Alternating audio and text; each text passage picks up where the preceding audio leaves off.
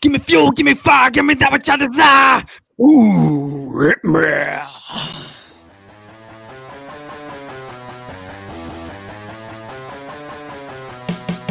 This team loves to win ugly. Winning ugly gets you to this point. Takes the snap on third down. Rodgers waits, throws, right side, got a man wide open. Touchdown, and it's Robert Tonyan again. Aaron Rodgers with his fourth touchdown of the game. It's going to be a good week for the Green Bay Packers. Getting a chance to move on. One more to go. But we'll talk to you next week. And we'll talk to you this week because we are back and better than ever. This is the illusion of complexity. We've been gone for a couple of weeks. It's been a rough couple of ones, as you can see. We've had a few things going through. Uh, recently, I have been uh, down with the sick. I put that one together on my own, so I was really going to use that one. So thank you guys for for letting me do that. I am uh, joined today. I'm your host. I'm Jacob Westendorf, and I am joined by the great Erin Alice. Welcome to Thunderdome, bitch. What in the hell was that? Uh, that was an oops, but was, I didn't mean to hit that one, but okay. Um, Oh man, Thunderdome, Erin, and I would never That's- call you that. So, that was quite an entrance. yeah, Dane Cook apparently thinks you're uh, the B word. So, my apologies on that, but we'll uh, Yeah. we'll just forget that happened and move forward. Erin, how are you? I'm doing well. Um, nothing to report over the last two weeks. Just same shit, different day. Ready to uh, move into the week where you're heading to Indianapolis for? I am. game, Yeah, so- I'll be. At, I'll be at the game. I mean, Indianapolis is basically like cut down on.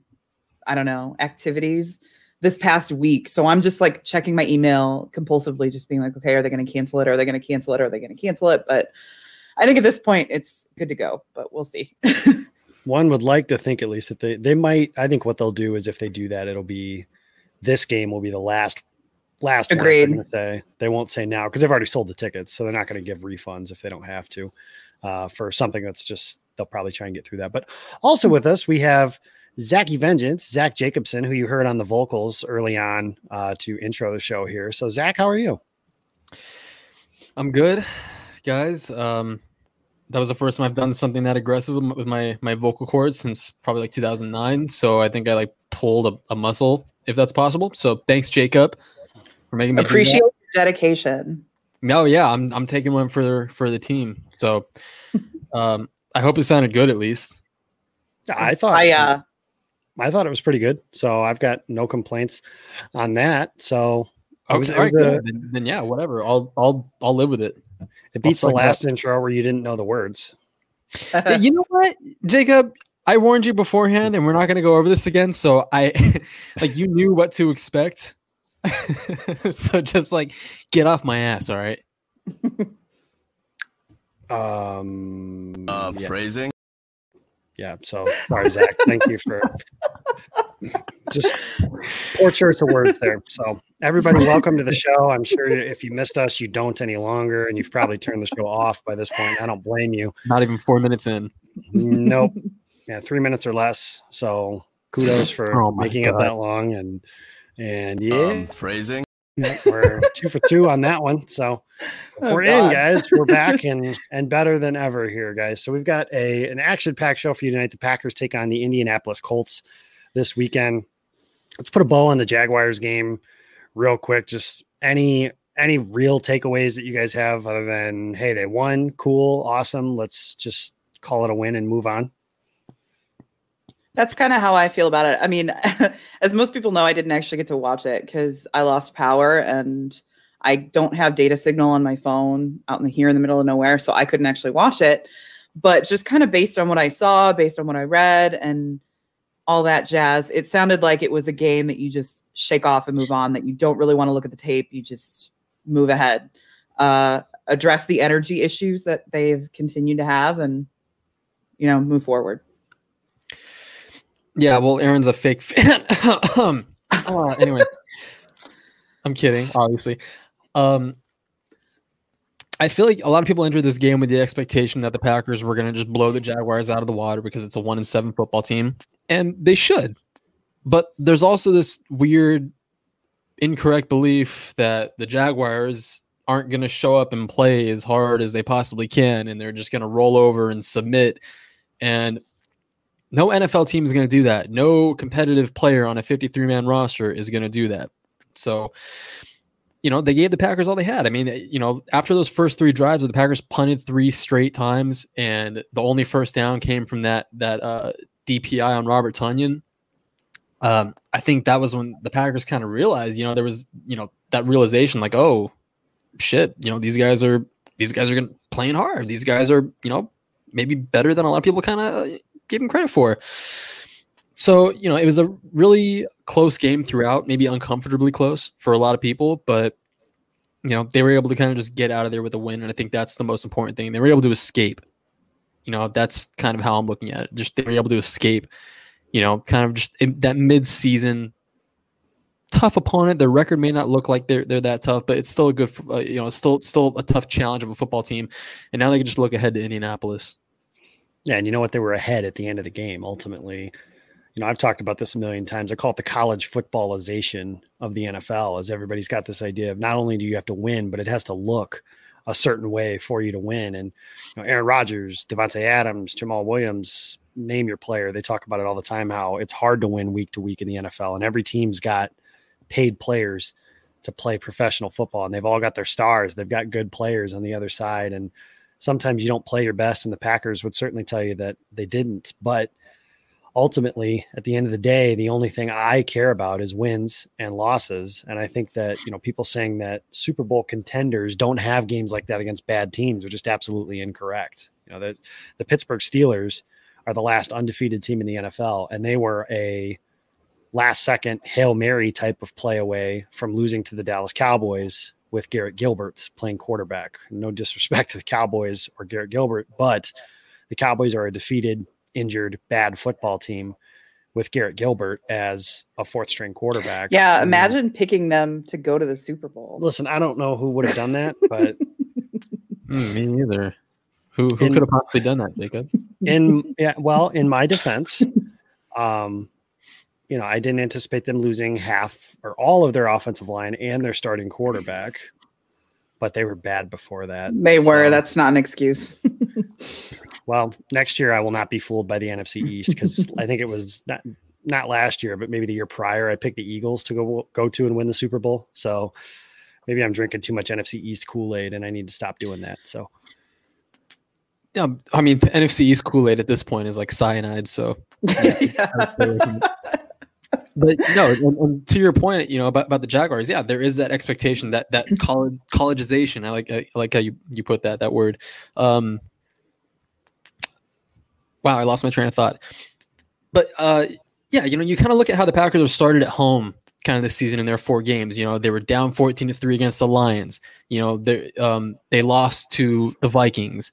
They um that you know, this game against the Jaguars that kind of started out there was like no energy that, you know, a lot of Matt LaFleur, you know, and kind of Aaron Rodgers have have uh, alluded to.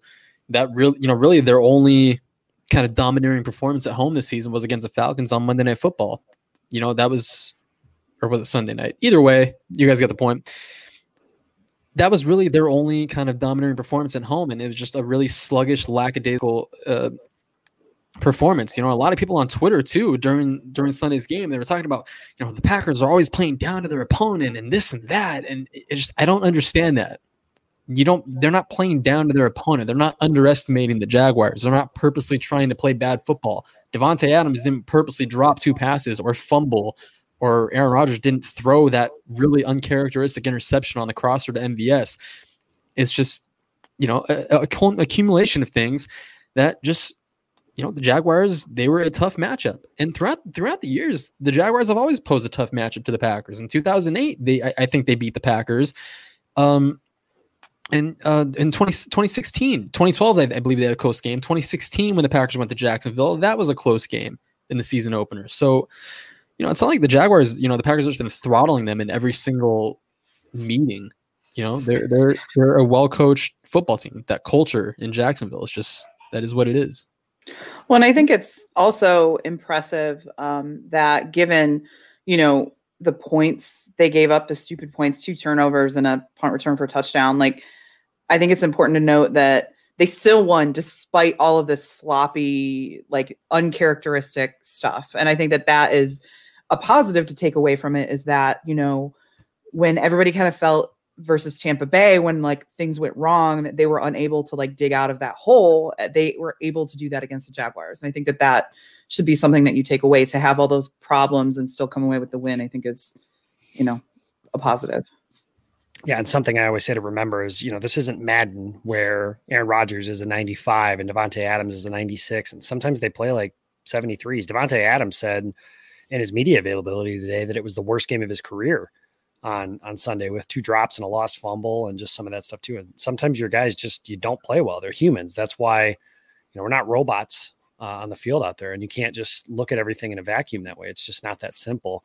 Even if there are some teams, you know, the Patriots were a really good example of that for years of just making everything look so monotonous and simple. But even they had games like that where they would lose and sometimes lose badly. I mean, we've talked about the Kansas City game right before we're on to Cincinnati, where they lost 41 to 14 to a not good Chiefs team. And then obviously the Patriots do what the Patriots did right after that. They blew everyone away and they win the freaking Super Bowl because that's what you do when you have Tom Brady and Bill Belichick and combine that all together. And of course, that's how it works out. But the Packers, they survive, they move on, and they're seven and two. And seven and two is a hell of a lot more fun than two and seven. And, you know, for the people that want to consistently complain that the team is not very good, I invite you to go back and watch the 2018 team or the 2017 team after Rodgers broke his collarbone or some of those teams and realize, you know, that's what not good looks like because you can't just say, well, this team has Aaron Rodgers and that's why they're good because the 2018 team had Aaron Rodgers, albeit compromised. He had a hurt leg, but they were still not good and they were really bad for most. I mean, they ended up winning, I think, six games that season. That team wasn't very good. This team is and they're seven and two, and they're going to move into Indianapolis, and that's where we're going to start now, guys. And we're going to start on Green Bay's offense against Indy's defense because that is the matchup that's going to get most of the fanfare, if you will. Indy's got maybe the best defense in all of football. Green Bay has one of the best offenses in all of football. They're coming off not their best game. I will say this as much as Green Bay has talked about, or, or as much as we've talked about Green Bay not playing that well, I think that there are a lot of guys on Sunday, some of them on defense, but one on offense that played the best game of his career to date is Marquez Valdes Scantling. And this is somebody who, you know, at the trade deadline, I think you saw now, I think we have a much better idea now as to why people can understand why the Packers were quiet at the trade deadline was because they knew that the David Bakhtiari deal was this close to being done and now it is done and he'll be a Packer for the next four seasons. And that was a significant push on their salary cap uh, to where trading for a player like Will Fuller for just to throw that name out there, you probably don't get the Bakhtiari deal done if that's the case. But since then, MVS has had a really good stretch. Uh, had two touchdowns against San Francisco. He did have the one drop, but he had a deep ball touchdown against them, and he had one in the red zone, and he had a long touchdown on Sunday against Jacksonville. Erin, what are your thoughts on him just kind of progressing as a player? Is this somebody that you think will ever be able to kind of consistently put things together? Because we've seen stuff like this before.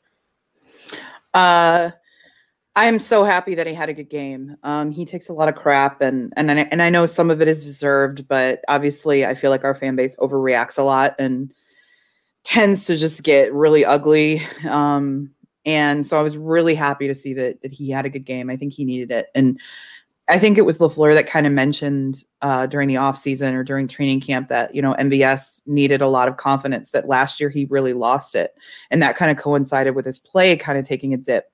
And I think for a game for him to have a game like that, I'm really excited to see what happens next. To see if he can ride that momentum or if he's going to get inside his own head, get anxious, and start dropping balls again. And but I think. Uh, the best thing to come out of it is that the Colts now have to like take him seriously, you know, because if obviously he's the deep threat and with Davante possibly being injured and not 100%, you know, you need to make sure you account for both of them. And I think that that should be interesting to watch against the Colts of, of how they're going to handle, you know, now a wide receiver three and then Lazard comes back, a wide receiver two. I mean, that's a pretty dangerous top three. So, yeah, all right, so you get that, and you know she just mentioned MVS, and then you've got obviously Allen Lazard could potentially back this week, and Zach, something I've talked about since the deadline is everybody's obsessed with this idea of Green Bay trading for getting another wide receiver. And, you know, your show partner on this network is, one of those people that has talked several times about Green Bay needing to get somebody else in the in the fold here. And he's certainly entitled to that opinion. I think it would be helpful. Uh, but I've also thought that the Packers have enough. I think that if Lazard is healthy, that they have enough on offense to win a championship with the offensive line they have, the stable of running backs they have, and then Davante Lazard. And if MVS can give them a little bit with Robert Tonyan and a little bit of improvement from Jace Sternberger in the last eight games of the season, I think they have enough offense to win a title. What are your thoughts on that idea as they go into playing? These are the kinds of defenses you're going to have to beat if you're going to be able to do that. So Indy is one of those. What are your thoughts on being able to beat a defense like this and potentially a defense like this in the postseason? I mean, this is something that I've wrote about since since April, since they decided not to use any single one of their nine picks on a wide receiver. They didn't. Oh no, I don't know if you heard about that, but yeah, no, they didn't draft a receiver. I didn't realize that. I yeah, no. it hasn't been talked about at all. Hey, by the way, they didn't draft a receiver. Erin, they, they Erin, drafted you- their quarterback, right? Yeah, no, they drafted a quarter. They traded up to draft a quarterback. Are, like Erin, Erin, Jacob, you guys listening? They didn't draft a receiver, but they drafted a quarterback. Just making sure you guys. Are you sure that doesn't sound right? Is he starting? No, they. Yeah, I'm serious. I am super You know what they should have done? They should have picked uh, Justin Jefferson. Why didn't they do that? Okay, see, stop. That's not funny because I wanted them to do that. Like okay, that was, but that was my, like, my- what, like the Vikings were going to trade our, our a pick to us. right, right, right. So let's just That's- go for that. the Uh, that I was making. yeah, Erin, was Like that a possible? Right, was that actually possible? No. Sorry, it wasn't. I know everybody talks about it, but like, Like I'm not like this, this like this and that. I'm saying that thinking that we were somehow going to hop into the Vikings spot is ridiculous. not just the Vikings, but to get in front of them, you would have had to get to the Eagles spot, and the Eagles weren't moving from 21 to 30 Right. to try and when they clearly love Jalen Reagor. And then before that, you had Jacksonville and you had the Las Vegas Raiders. So, I mean, now you're getting into the stage where you're talking about next year's first round pick. But that's, again, that's beating a dead horse. So, Zach, I'm sorry. Uh, you mentioned that they picked a quarterback and that he wasn't starting. I mentioned something like that. I kind of I kind of trailed off, but anyways, yeah, this is something I talked about ever ever since then about how they're this this isn't the 2011 offense where they need five five guys deep on their depth chart, five really good guys to come out with empty sets in the backfield and just kind of spread the ball around. You know, this is Matt LaFleur's offense where they're able to disguise multiple coverages. They're able to just mix things up, get the ball into different, you know, different guys' hands, involve everybody. And I think that's that was actually what Jamaal Williams said today, or when was it today or yesterday on the Jamaal Williams show Last yesterday. night. last night? He said that was the biggest difference between Mike McCarthy's offense and Mhm. Matt LaFleur's offense. Just how everybody else gets involved. And we've seen that with Matt LaFleur's offense, how he involves the running backs, the tight ends. Josiah Deguara, this this rookie, this third round rookie. in- Yeah, I, I love Josiah. I haven't been able to use one in a while. yeah, thanks. Don't ever cut me off again, Matt LaFleur, or so help me. Uh, but we saw him in the first game of his career. He was making an impact, not necessarily on the stat sheet, but he was lining up all kinds of different positions. He was making all kinds of key blocks, and that's just a testament to you know, regardless of your your status or your your experience, you can get on the field and make an impact just because of the way that Matt LaFleur runs this scheme and how guys are being able to are, are able to be schemed into space, you know? So against the Colts, I mean, they don't need Will Will Fuller. So I would, you know, it would have been great, I think, if they pulled off a trade. I think it would have been awesome. Or if they added some kind of firepower, like I think it just would have been great. But they didn't necessarily need it. Like if you can make Aaron Rodgers' job easier, you know, at 36, soon to be 37 years old, that's great. But his job is already made so much easier with the way LaFleur runs his offense. You know, that I, I I compare it to the way the Patriots ran their offense with Tom Brady for so long. You know, how guys were just schemed open into space and how he was able to take so many of the layup passes and just get the ball out quickly, like right out of his drop.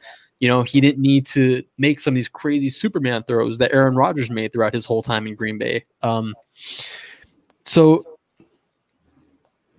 Yeah, no, you, you you just don't need these crazy playmakers at, at the wide receiver position. So I think for the Packers, their best bet is kind of just hoping that MVS just kind of able to establish that that consistency that consistency. Sorry, I turned into like Mike Tyson for a minute. consistency for uh for the last two games, and he's uh, kind of able to kind of just snap out a snap out of that trend where he just falls off and just vanishes, fizzles out like he did in the last two months of last season. I think it's just you know it's just that that connection he has from his, his brain to his hands and just not being able to catch the ball. It's confidence. It's just it, it's everything. It's just multiple variable uh, variables being thrown into the equation here, and you know I think I think maybe he had turned a corner. You know, and that 49ers game had finally been it. You know, I think that third down drop, I think that might have been you know maybe something snapped. I don't know. But ever since then, he has just been on a significant uptick and he's just been playing out of his mind. Whether or not Allen Lazard plays this weekend, which is still kind of up in the air right now, even though they activated him. Um, MVS, he's gonna need to have a he's gonna need to have a big game against his defense, and he needs to be that security blanket for Aaron Rodgers.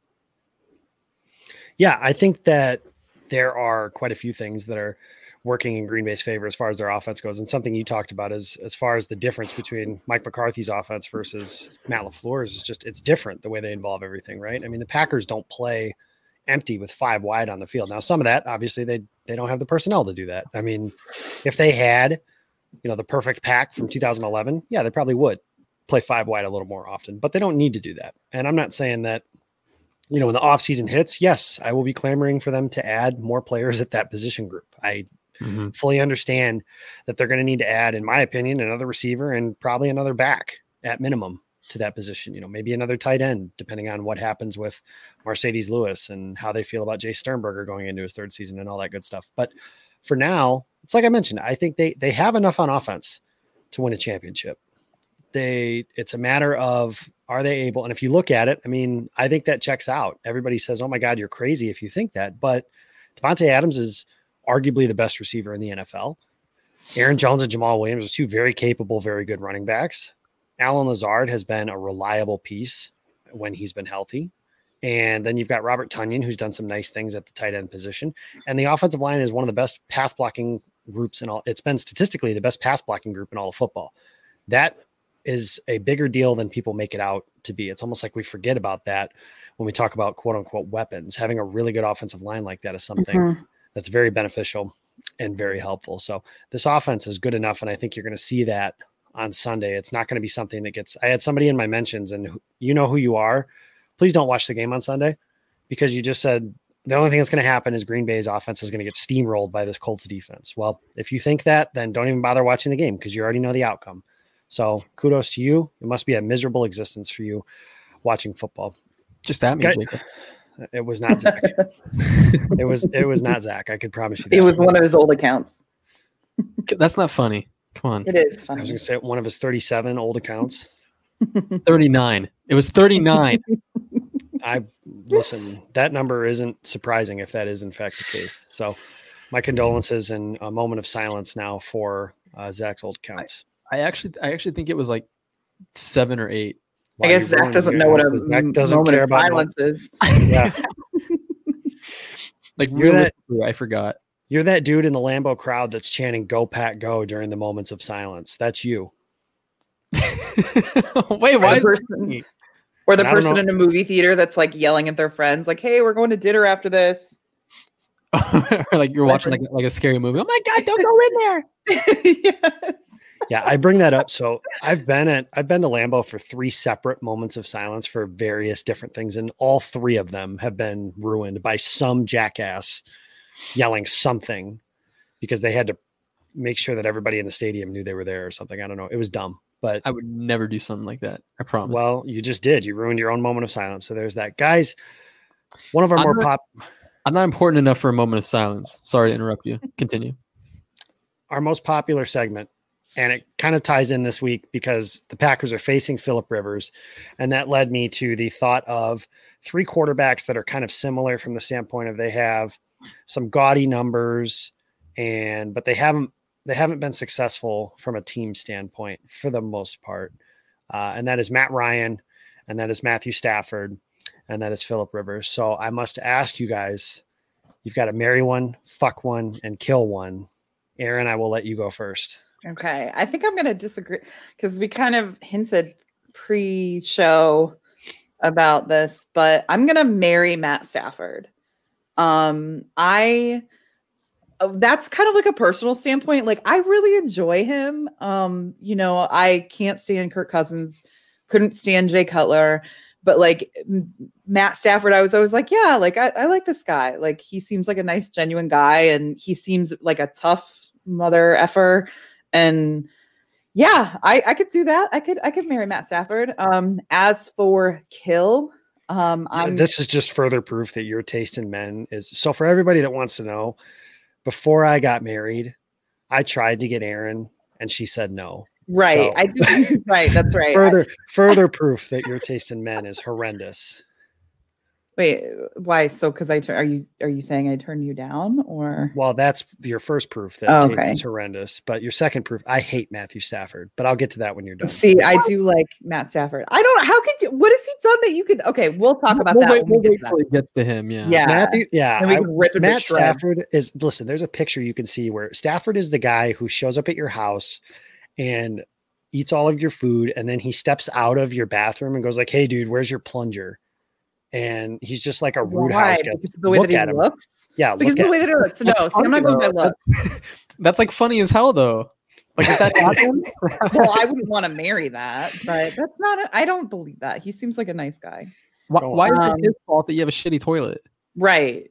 it's And his why don't fault you in have a this scenario that I have a shitty you- toilet now, isn't it? Oh my god. Erin, continue. Two weeks off, and we have a maturity level that has dipped all the way down. Oh my god. The bar is just getting Whatever. It was. It was pretty low before. I am well to quote my the queen of this show. I am not above any of this. I fucking hate you. You did say that. I did. I did. I'll leave it to your guys' imagination for what we were talking about when you said that. But Anyways, so marry Matt Stafford. I am going to kill Philip Rivers. I don't need any of that potent seed around me. Any of that? What? potent seed around me. What does he got? Like 30 kids or some shit? Absolutely not. None of then- that. Now you just killed off like fifty percent of the world's population. Well, Yeah, that's, that's fine. true. We're overpopulated. So if we have a if we have a zombie apocalypse, Philip Rivers Call is the me guy to help us. Thanos or whatever it is. Yeah. Um, yeah, so killing Philip Rivers. And then I guess I'm fucking Matt Ryan. I, I can't really think of a good excuse as to why, other than that's the only thing left. Probably because he's fucked the Packers so many times. That's a good one. Yeah.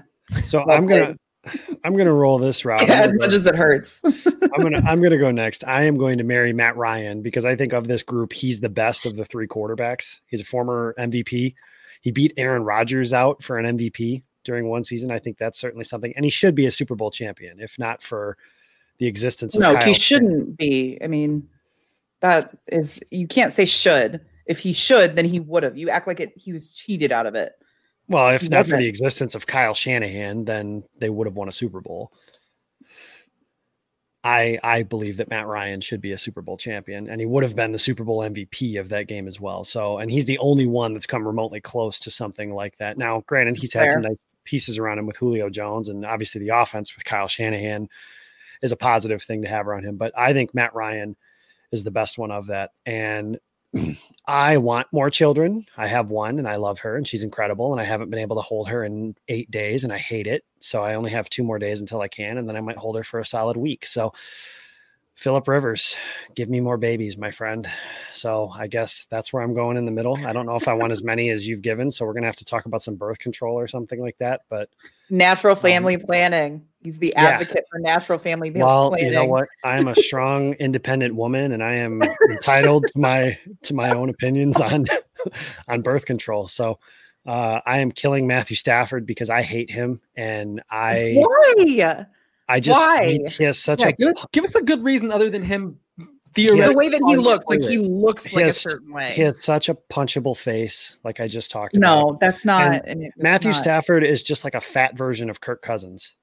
Like he puts up all of his numbers in garbage time. He's got a nice arm. I arm. know, like, like, Good like for if I had to pick between the two of them of like who I would want to lead my team, there's a gun to my head. I'd pick Matt Stafford. Well, I would too, but I don't want either one of them to be leading my team. I don't like the Lions are Lions. we're not talking about leading your team. We're talking about marrying, fucking, or killing them. Well, this kind of all plays into it, right? I don't really trust Matthew Stafford to make good decisions when it comes to being married because there are just so many small things throughout the course of a game that he makes these small bad decisions that turn into big bad decisions.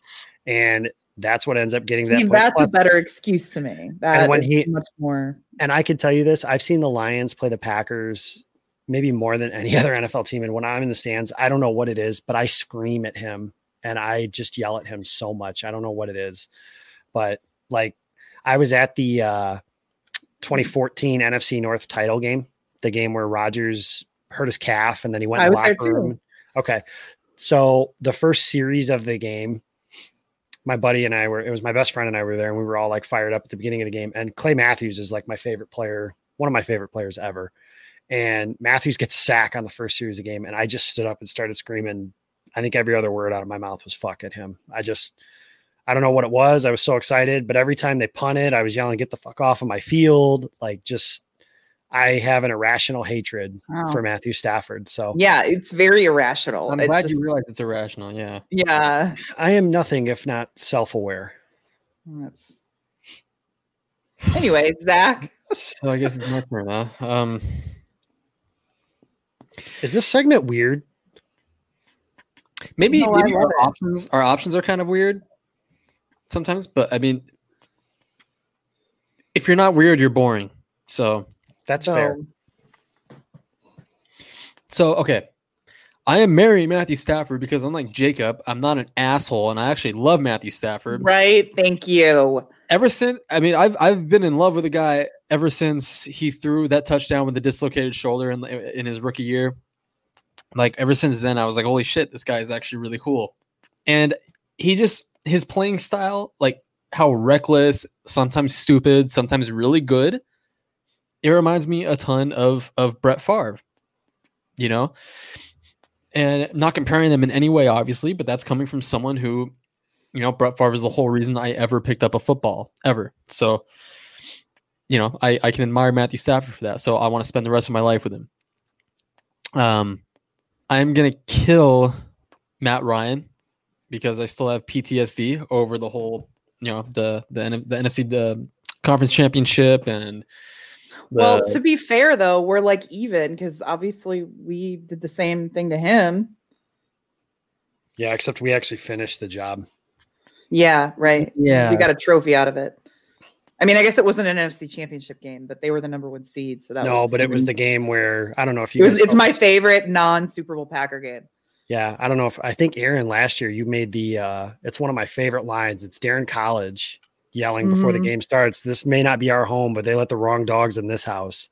Yeah. And then the Tramon Williams pick six, obviously. I've talked about this on Mhm. every show and platform I've ever talked about, but that was the game I knew when Green Bay was going to the Super Bowl. Rodgers played out of his mind. Probably Best game he's ever played. Best game. Yeah. Best game he's Oh. ever played. My favorite, my favorite non Super Bowl game. I remember that on the, like their first possession, uh, he threw that that dart right over the middle of the field, right out of his drop to Greg Jennings, weaving in and out a couple guys. Then he fumbled it, and I was like, "Oh shit!" Mhm. Right. Oh, that's- and then and then they returned a kickoff for a touchdown and it you were like oh no and but then Yeah. we It's kind of like a 90 something yard Yeah, it's kind of drive interesting. So Green Bay before that kickoff had like a nine minute touchdown drive. Mm-hmm. And then they had the kickoff return right after that. And then Green Bay had like another nine minute touchdown drive. So it was Mhm. almost like a a blessing in disguise for the Packers at the time because they basically wore that. Atlanta's defense was kind of average, anyways, but they kind of wore them out because of that. Um, one of my best friends is a Falcons fan, and we talked about that like as it happened. And I was like, dude, that could be like a problem for you guys because now if we go down the field and score the way that we just did, now your defense has been on the field for like 20 minutes straight of game time, and they were. And then the offense didn't do them any favors. They didn't score again until after it was like well yeah 40 because i there were two two Tramon picks in the first half there was the one in the end zone and then the pick six right at the end of Mhm. the half correct. great game anyway sorry zach Oh no, that was my. fault. I kind of we kind of started reminiscing. Um, oh, see, no, and plus the, one of the biggest differences too. Sorry, I'm like going back here. that was like that's that was like a whole freaking miracle run. Like going from four and six, the whole run the table thing. It seemed like you know, like if if somehow Aaron Rodgers pulled this off again, they go into Atlanta and they beat like the best team in football, and then somehow went, go to the Super Bowl. Maybe not even win the Super Bowl. If they just get to the Super Bowl, like that is going to be talked about forever. Like that whole run, forever. If They it makes you feel better, that Packers team would have gotten destroyed by the Patriots. Yeah, More than likely, yeah. That But- Packers like that two defense weeks, would have been. two weeks for Belichick to prep to slow down Rodgers, and then the Packers defense against that Packers defense in particular against Brady Yeah. and Co. The fact that Aaron Rodgers carried them for eight games to that point. I mean, with LaDarius Gunter at cornerback and Demetri Goodson up until up until he got hurt, I think in Washington. Honestly, too, like one of the other than other than the Super Bowl season, maybe the best coaching job of Mike McCarthy's career. That little stretch too. Yeah, Mhm. but just kind of keep everybody bought in for that little stretch with obviously the quarterback going supernova being the biggest factor but of course, yeah. But everyone mattered. everyone had their hands in that, yeah. Um. So Marry Stafford, kill Ryan, obviously, and and I feel the same way about uh, Ryan that I, that you do about Stafford. I don't like his face. Like his face is unnecessarily red all the time for some reason. like I don't know if anybody's noticed that, but it's like it's like every time you see Stafford, it's like someone just got done like slapping him thirty times.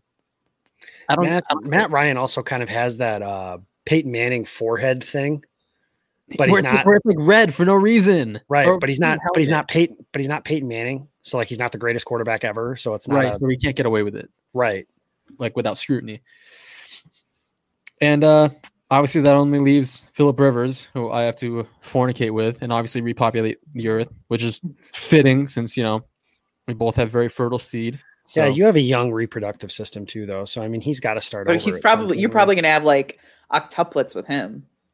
Yeah, whatever. I mean, uh, the world's population is taking a big hit right now, so it's up to us to kind of kind of help. Oh heard- man. I heard, I heard complexity. i don't even know what you're talking about i heard covid was fake Oh, you're right. It's a hoax, i'm walking proof it's not so dude. I, been- dude, I think I had it in March too, like early in the process when people like were getting like negative tests mhm. Like early on in the year and stuff. But I'm pretty sure my mom had it. I had it. Like I had all the symptoms. I I wouldn't be surprised if there were people that had it before like testing was a big, big thing, or not a big. Oh, thing, I'm but, sure. Like, it I, I bet, I bet people even had it in the U.S. in like December too, but we didn't know that it was a problem until. there was February. a, and I don't know how much substance there is to this, obviously, but wash your hands, wash your butt. There's some thought that that's what that was. I mean, oh ob- yeah, could have I been. mean, obviously, it, we don't know and we'll never know, but that's interesting. So there you go, guys. That is our That's Marry crazy. Fuck Kill segment for the week, and we will get to heavy hitters here in just a moment because that one is going to be interesting. Let's go to the Mhm. Packers defense against Indy's offense real quick. And the Packers defense last week, I thought actually played really well. And I know you kind of grade them on a curve a little bit because it's in the elements. It's against Jacksonville. It's against Jake Luton, who allowed me to use one of my favorite gifs on Twitter, which is Bob Barker throwing his putter in the air saying this guy sucks uh, because he's really bad. And the Packers, you know, they were playing without Jaire Alexander and Kevin King. Both guys should be back on Sunday. You're hoping, knock on wood, concussions obviously a little unpredictable for Jaire, but Kevin King, a full participant in today's practice. So you're hoping that they can get those guys back. But the biggest thing to me was the return of the pass rush 20 pressures total on Sunday, seven from my son that I love and who I am well pleased, Rashan Gary, who is now also a friend of the program. Uh, I think we're best friends and we totally have to fangirl with him every time that he says something to us, right? I mean, that's the way things work, right? That's standard procedure. I thought Right, so. yeah. So, Aaron, that is your official assignment moving forward is to do that. But Rashan Gary, we had a really cool wallpaper come out. So, shout out to our guy Jared for putting that together. And Rashan tagged us Titletown in- Rain. At Titletown Rain, our graphics team, him and Drew Drew Chibe, Droopy 34. Those guys have been incredible as far as our graphics and stuff have gone. And we've got some cool stuff coming up this weekend for that. But Rashan Gary, seven pressures. He had a sack at the end. He almost had back to back sacks on that last series. That's that's been as good as it gets. And you know, what's your guys' thought, Zach, on this pass rush? Maybe is that a, a sign of things to come? Is it a blip on the radar because they haven't been that all season? What are your thoughts on this pass rush, you know, moving forward? Well, it was kind of like when I mentioned an open book today. This is what I mentioned. Um, the the the Colts they have DeForest Buckner on their defensive line, and that was somebody that really gave the Packers problems last year in both of those games against the 49ers in, uh, in Santa Clara. So I think him and Justin Houston, I think those are two guys that are really going to stress kind of like, you know, the overall kind of strength of this offensive line, you know, and they also have Darius Leonard at the second level. So I think just this overall uh, just the, the, the, the, formation, just the overall guys they have up front, just in, in that front seven. I think this, I mean, this offensive line is going to be in for a test, you know, and I think this is they're going to be the toughest game for the Packers remaining on their schedule, you know, and I, and I don't think it's close necessarily. Just, just this defense completely is going to be, you know, is going to be is going to give them problems. Um, and that's why I predicted that the Packers lose this game. Um, weeks ago, actually. This wasn't anything recent. I actually didn't see the Packers going into Indianapolis and winning this game. And now I'm I feel like my I feel like my decision is even more fortified now after seeing how they played against Jacksonville. I mean, I know it's a week to week league and everything, but I mean, if they bring the same team that they brought against Jacksonville into Indianapolis, then I, I just I can't put I can't put all my chips in on the Packers right now, you know, especially against the Colts. So I get the same vibe from the Colts defense right now, and with Darius Leonard and Buckner and Houston, I get the same vibe from them right now that I got after that that game against the Buccaneers, where they were able to just disrupt the flow and the rhythm of the Packers offense. They were able to pressure Aaron Rodgers, just kind of just keep him that from getting into a rhythm. They were just able to make him really uncomfortable with their rush. So, you know, that defensive line going up against this offensive line, that's just going to be the biggest kind of matchup to watch uh, on the field this week. And then Aaron on the Packers defensive side of the ball, you know, we're talking about Za'Darius Smith having a, a pretty. Actually, I was surprised to see the numbers the way that they were. Uh, that he's still having just uh, he's on pace to have just as good of a season this year as he did last year, and it just doesn't feel maybe as dominant as it did a season ago. Uh, maybe because it's less fanfare. I, I don't know what the reasoning why it doesn't feel that way, but it just hasn't. Preston Smith, obviously, I think if you made a list of most disappointing players on the team this year, he might be number one. And the conversation starting to take place amongst some pundits, if you want to call them that, is that Green Bay, should they be giving his snaps to Rashan Gary? What are your thoughts on that? Um, yeah, I mean, I, I think I saw today someone posted a stat about Za'Darius saying that he's like in the top five in the league. And I was like, oh, of edge players. And I was really surprised to see that because it just hasn't felt that productive. And I think part of the problem is the entire pass rush hasn't felt productive. So it just kind of seems like that gets lost at the end of a game, the path, like Z doing anything. But I mean, I, I would agree that, you know, maybe we should start giving Rashan more snaps. Uh, he's shown improvement. He's, you, you know, and tra- he had a really good training camp. I'm a little surprised that he's not getting the snaps that I would have expected, uh, especially with Preston being so disappointing. But I wonder if there's just some precedent that they feel like they need to play Preston uh, because they're trying to figure out what they're going to do next offseason. Because I think his contract is pretty easy to get out of. And I think they're hoping, oh, maybe if he turns it on, maybe if all of a sudden he starts get getting to get going, and he just hasn't really done that. And uh, so I think, I mean, at this point, it, something needs to change uh, with this pass rush. Obviously, like you said, they had a really good game, you know, this past week, but you know, was that because they weren't playing a great team, or you know, I think this is going to be a good test because they're playing like a veteran quarterback this week, you know, not a sixth round rookie. So you know, they're going to need to bring the juice, as they've all said, which doesn't feel like we've really seen a whole lot of, but. Um, I think if I'm losing my patience with Preston. It's really disappointing because obviously you love the Super Smith Bros, but if he can't turn it on, I mean, why are we not using Rashan Gary when he's proven to be better? You know? Yeah, I'll say this much: that Rashan Gary, as of right now this season, has played 227 snaps, and Preston Smith has played 443.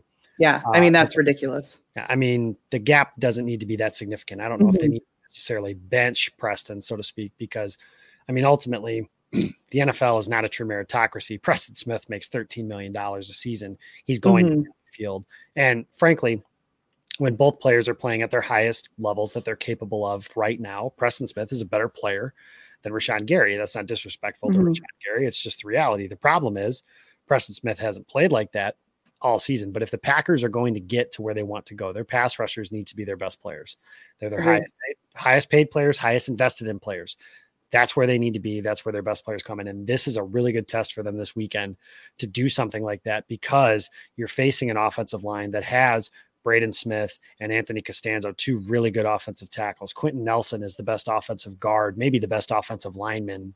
Forget position in all of football. He's phenomenal. This Packers pass rush, that's cool. You can do it against Jacksonville and a shitty quarterback and all that sort of stuff. Can you do it against Philip Rivers, a wily veteran, and maybe the best offensive line in all of football from left to right, man to man that way? So that'll be interesting. Guys, this is controversial. Apparently, I didn't realize that it was, but It is. I don't even. I'm not ready for this. Rashan Gary says it best. Put No. In everything. And I Not literally. apparently yes, because I microwave popcorn and then I dump it in a bowl and then I put some cheese on top of it and then I melt that cheese on it. And apparently that has led to some looks of disgust. And I wish I could like screen capture what I have right now with the way you two are looking at me, but apparently that is controversial. And I would like to know why you guys don't and why you're unwilling to try it. Hold on. What's your what's your process again? Can you run me through that again? Microwave popcorn. So I've got the bag. Okay. And then I and then I and then I dump it into a bowl. And then I put cheese on it. And then I microwave to melt the cheese on it. So you microwave the popcorn again. Uh for like 15 seconds to melt the cheese. So Doesn't that make really. it?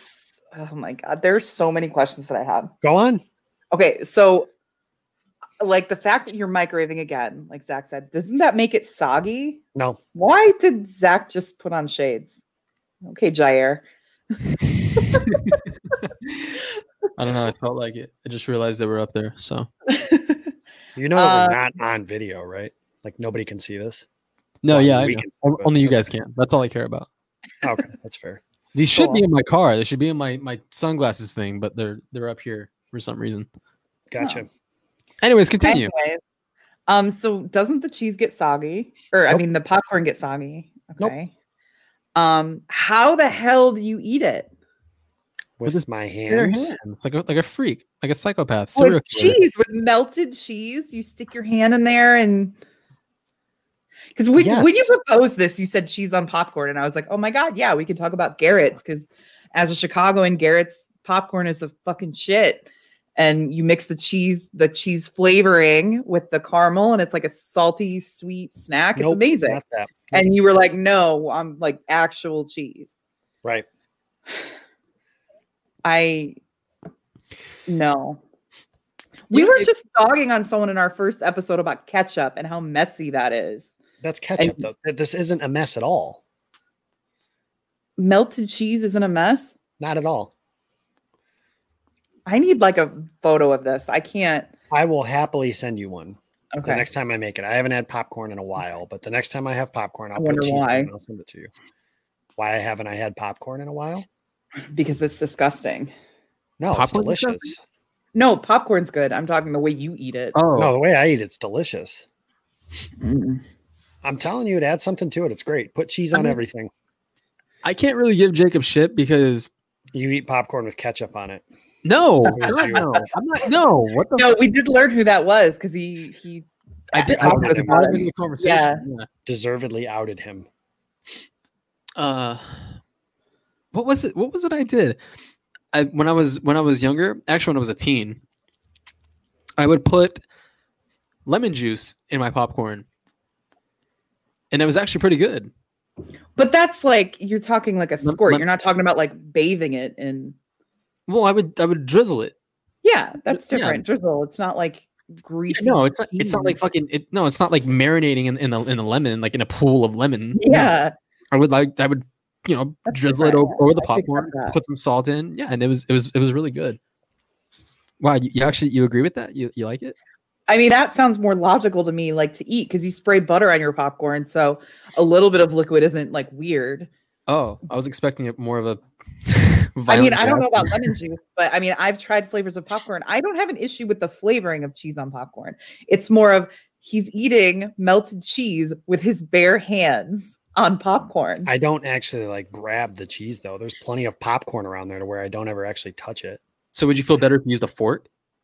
like a spoon, maybe, but it's that's still weird. That'd be hard. not It would be difficult because it's That's the, not a the- bowl the of cereal. The cheese melds the popcorn together, doesn't it? well, then I guess a fork. Then I don't know. It's fun just fact. is weird.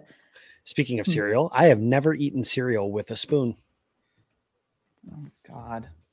but I also eat my How do you cereal eat it dry. then? What are you talking about? I eat my cereal dry, so I don't need a spoon. You've never had it with milk, then? Nope. Oh my God, I don't Zach! like you milk. know that we uh, we are doing this podcast with a psychopath. Who is this guy? I haven't Oh had my a, God. I haven't had milk since I was like 14. Oh, I don't like milk either, but, But I I'll don't like like milk regular milk, but. I'll drink like soy milk. Nope. I will have it like if there's like chocolate, like I'll have there are these shakes that I drink with like almond milk. So I'll be able to mix that together and make it like chocolate, but otherwise So regular you can milk. put that in your cereal. I could, but Yeah, you put yeah. There was like milk substitutes and stuff that you can use. eh, yeah, but I have a feeling that would taste odd with like honey nut Cheerios or some of the cereal that I No, eat. No. I've never tried it. vanilla milk. No. I'm. I just. I just get this image of you just eating like there's like stringy cheese, like, and you're eating it with your Nope, popcorn. it's not that way. just- Nope.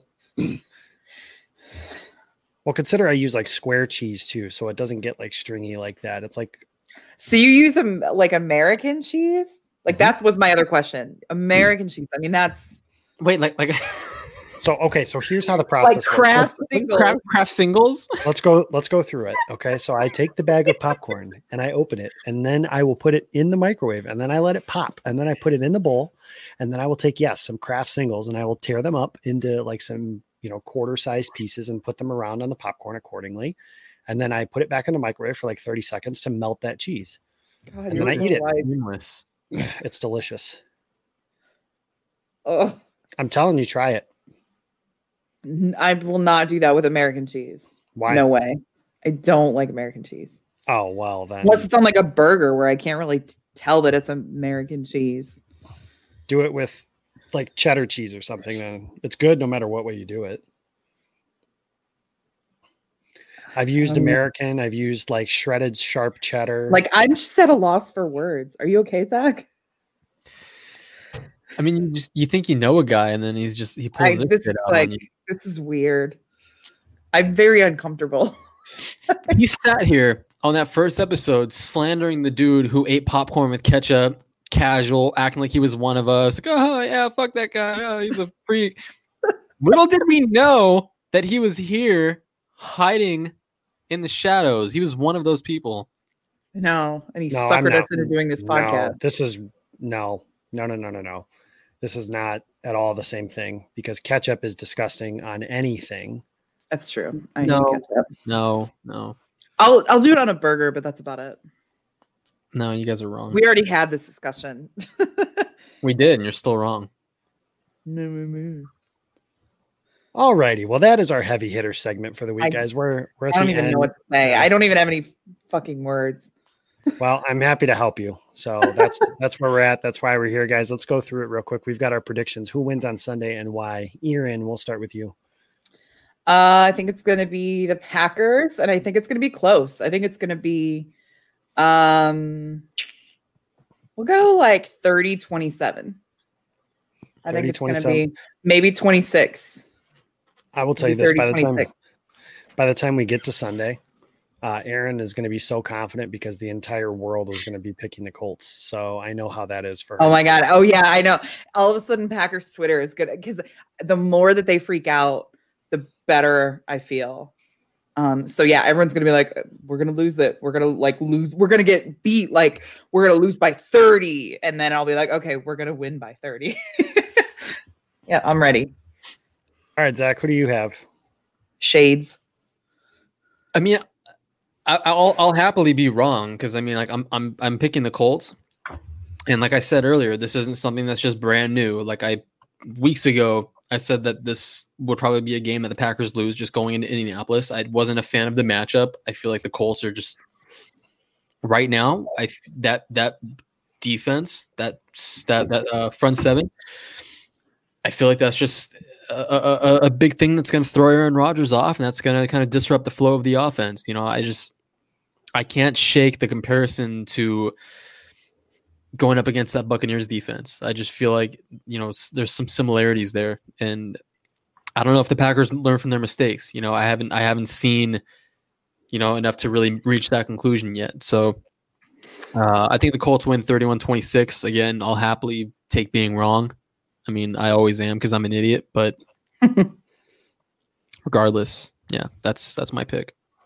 Seconded on the idiot part. Uh, I'm taking Green Bay. I like them 28 24. I think that they have enough to be able to neutralize that Colts pass rush. They have some good players. DeForest Buckner obviously is incredible, but the Colts don't have Jason Pierre Paul and Shaq Barrett. And Justin Houston's a really good player, but he's not as good as that tandem put together for that. So I think Indy's got some things. They'll make some plays, but I think Green Bay will make some plays on defense as well. And I think that they'll catch the one that Philip Rivers throws. I think I, I was going to say I think Philip Rivers turns the ball over twice. Yeah, and I think that's something that he's he's prone to. And that that's going to be the difference. Uh, like I'm a big person of the turnover battle, and that's why it's so impressive that we won despite turning the ball over twice. I think that that's going to be a difference maker this week. Is the the one team that turns it over once is losing. Yeah, and I don't see the Packers doing that. He played pretty well against Green Bay last year too. Maybe not statistically the greatest, but last year when he was at the Chargers, he you know Packers went to LA. He had a pretty pretty decent outing. Then four years before that, he threw 500 yards against Green Bay's shitty defense at the time. Um, well, our we played in California last year. That game doesn't count. it counts. like it yeah. no, no California games don't count. California anything doesn't count. Nothing. Oh, it was no disrespect to you, kind of. I get it. I get it. There's nothing. There's like nothing that has to do with 2015 or 2019 that has to do with this Sunday. Philip Rivers, totally different set of weapons with Zach Pascal, Michael Pittman, and, and Ty Hilton. Mm-hmm. Everything, everything is totally different. Yeah. But Philip Rivers, still a veteran quarterback who could turn it on at any time and get the ball out of his hands quickly. And that offensive line is really good. They can protect him. And they kind of what Jacob said about the about um the Colt uh, the Colts pass rush that offensive line could just as easily neutralize the Packers pass rush. I feel like, and they, they it could turn them into a non-factor, a pass rush that's already been struggling this season and very very inconsistent. So I feel like if Philip Philip Rivers has enough time, then I feel like he can he can shred this defense. And again, I want to be wrong. I hope I'm wrong. Well, I think you will be. So that's the good news. Is you guys talked about the turnovers on Sunday. Something else you could point out is Green Bay only had two turnovers. But something else is like I count in some hidden plays as you can kind of count them as almost turnovers. And mm-hmm. that is like fourth down. They were 0 for 1 on fourth down conversions. And they had a special teams play, a punt return for a touchdown. And that is essentially a momentum type, turnover type play. Mm-hmm. And the Packers yeah. had four of those, whereas Jacksonville, they had the one. So they were. Yeah, Packers great. aren't doing that twice. No, I don't think so. And I think they'll have a much better outing. I think they'll have the fans in the stands. That'll help. And they've actually been better. I'll be there. The, yep. And they've been better on the road this year than they've been at home. So we're out of time for this episode. It was good to be back, guys. Like I said, it was good to be around. Well, you know, it was cool to, I don't even know what to call whatever this was, but that's what we're going to go with. Um, the illusion was, of complexity. yeah, that's what we're going to go with. Uh, I'm Jacob. I'm the host. You can follow me on Twitter at Jacob Westendorf and find me all over Game On Wisconsin. And we have our new merchandise site up. So be sure to check that out. That's tweeted all over the place. Um, and you might find some other stuff that comes up off of that as well. But it's been kind of cool. So be sure to grab some stuff. Uh, the the profit for that goes back into the website. So this gives us an opportunity for you to support uh, some of the people that we have working and doing some really great stuff for us. So thank you guys for that. Um, check that out for us. And then of course the, the Jamaal Williams charity is something I'll plug into mm-hmm. we can get. So we're, we're getting close there. The, the swag bag giveaway is actually one month from today. If you guys are listening on Thursday. So uh, I look forward to being able to do that here in the next month. So that's where you can find all my stuff. Zach, where can we find you? You can find me at it's Zachariah J on Twitter. And you can find me at packerreport.com and every Wednesday on Open Book with Eli Berkovitz. And being stalked by OnlyFans chicks on Twitter. So kudos. What the hell is wrong with you? Listen, I mean, oh my god. I mean, you're not wrong, but I mean, I mean, come on, what the hell's wrong with you? my name on this stream is Zach OnlyFans. So Yeah, I am a It is. Zach Jacobson Zach's gonna OnlyFans have. OnlyFans. You can't you can't see it right now, but Jacob's name in this stream at this moment is Zach OnlyFans. Because I am a Zach Jacobson OnlyFans account. Yeah, he's he's actually my top subscriber. And Yep. I would pay for whatever it is he's selling. So that's where we're at on that. Speaking of people that, nope, never mind. I don't even know Oh what that was going to be. A, that was going to be a really that, rough that was gonna transition. go really. I, like that was going in a direction. I, Yeah. I, I, I caught myself before I said anything. I have plausible deniability. Erin, Mhm. Um, I you can find me on Twitter at at heroin h e r o o i n e, um, and I'm also going to be uh, fucking hate you, Zach. He's making faces at me. What are you Um, talking about? and now Jacob is following him. I work with two children. Jesus Christ. Anyways, you can also find me. Um, I'm gonna actually start writing a weekly article uh, for Game On, so that should be out tomorrow. Or these are just children. I wish you guys could see this. Oh my god. this is why we don't do video. I I no don't even know what you're longer. She's just so making shit up. Yeah. Okay, so next week when Erin's not on the show, you guys will understand why. Uh, it's Packers and quit. Colts. Packers and Colts Sunday, 325. It got moved back, which means Aaron gets to go to dinner at like 11 p.m. in Indianapolis instead of six o'clock like she was supposed to. No, we're I'm going Saturday night. Although it's at 9:15, so it's still late. But it's like it's I'm going to St. Elmo's, which is like apparently a world-renowned steakhouse. So pretty pretty stoked. yeah, I'm, i will be social distancing and wearing a mask. Don't worry. I'm jealous. Um, but you know, whatever. I don't think I could go even if I wanted to at this point. So, anyways, thank you guys for listening in. It was it was fun to be back. Packers and Colts will be 325 on Sunday, and we will be back next week previewing a game against the Chicago Bears. So that should be a whole lot of fun. Looking forward to that. Thank you guys for listening, and we'll see you next time.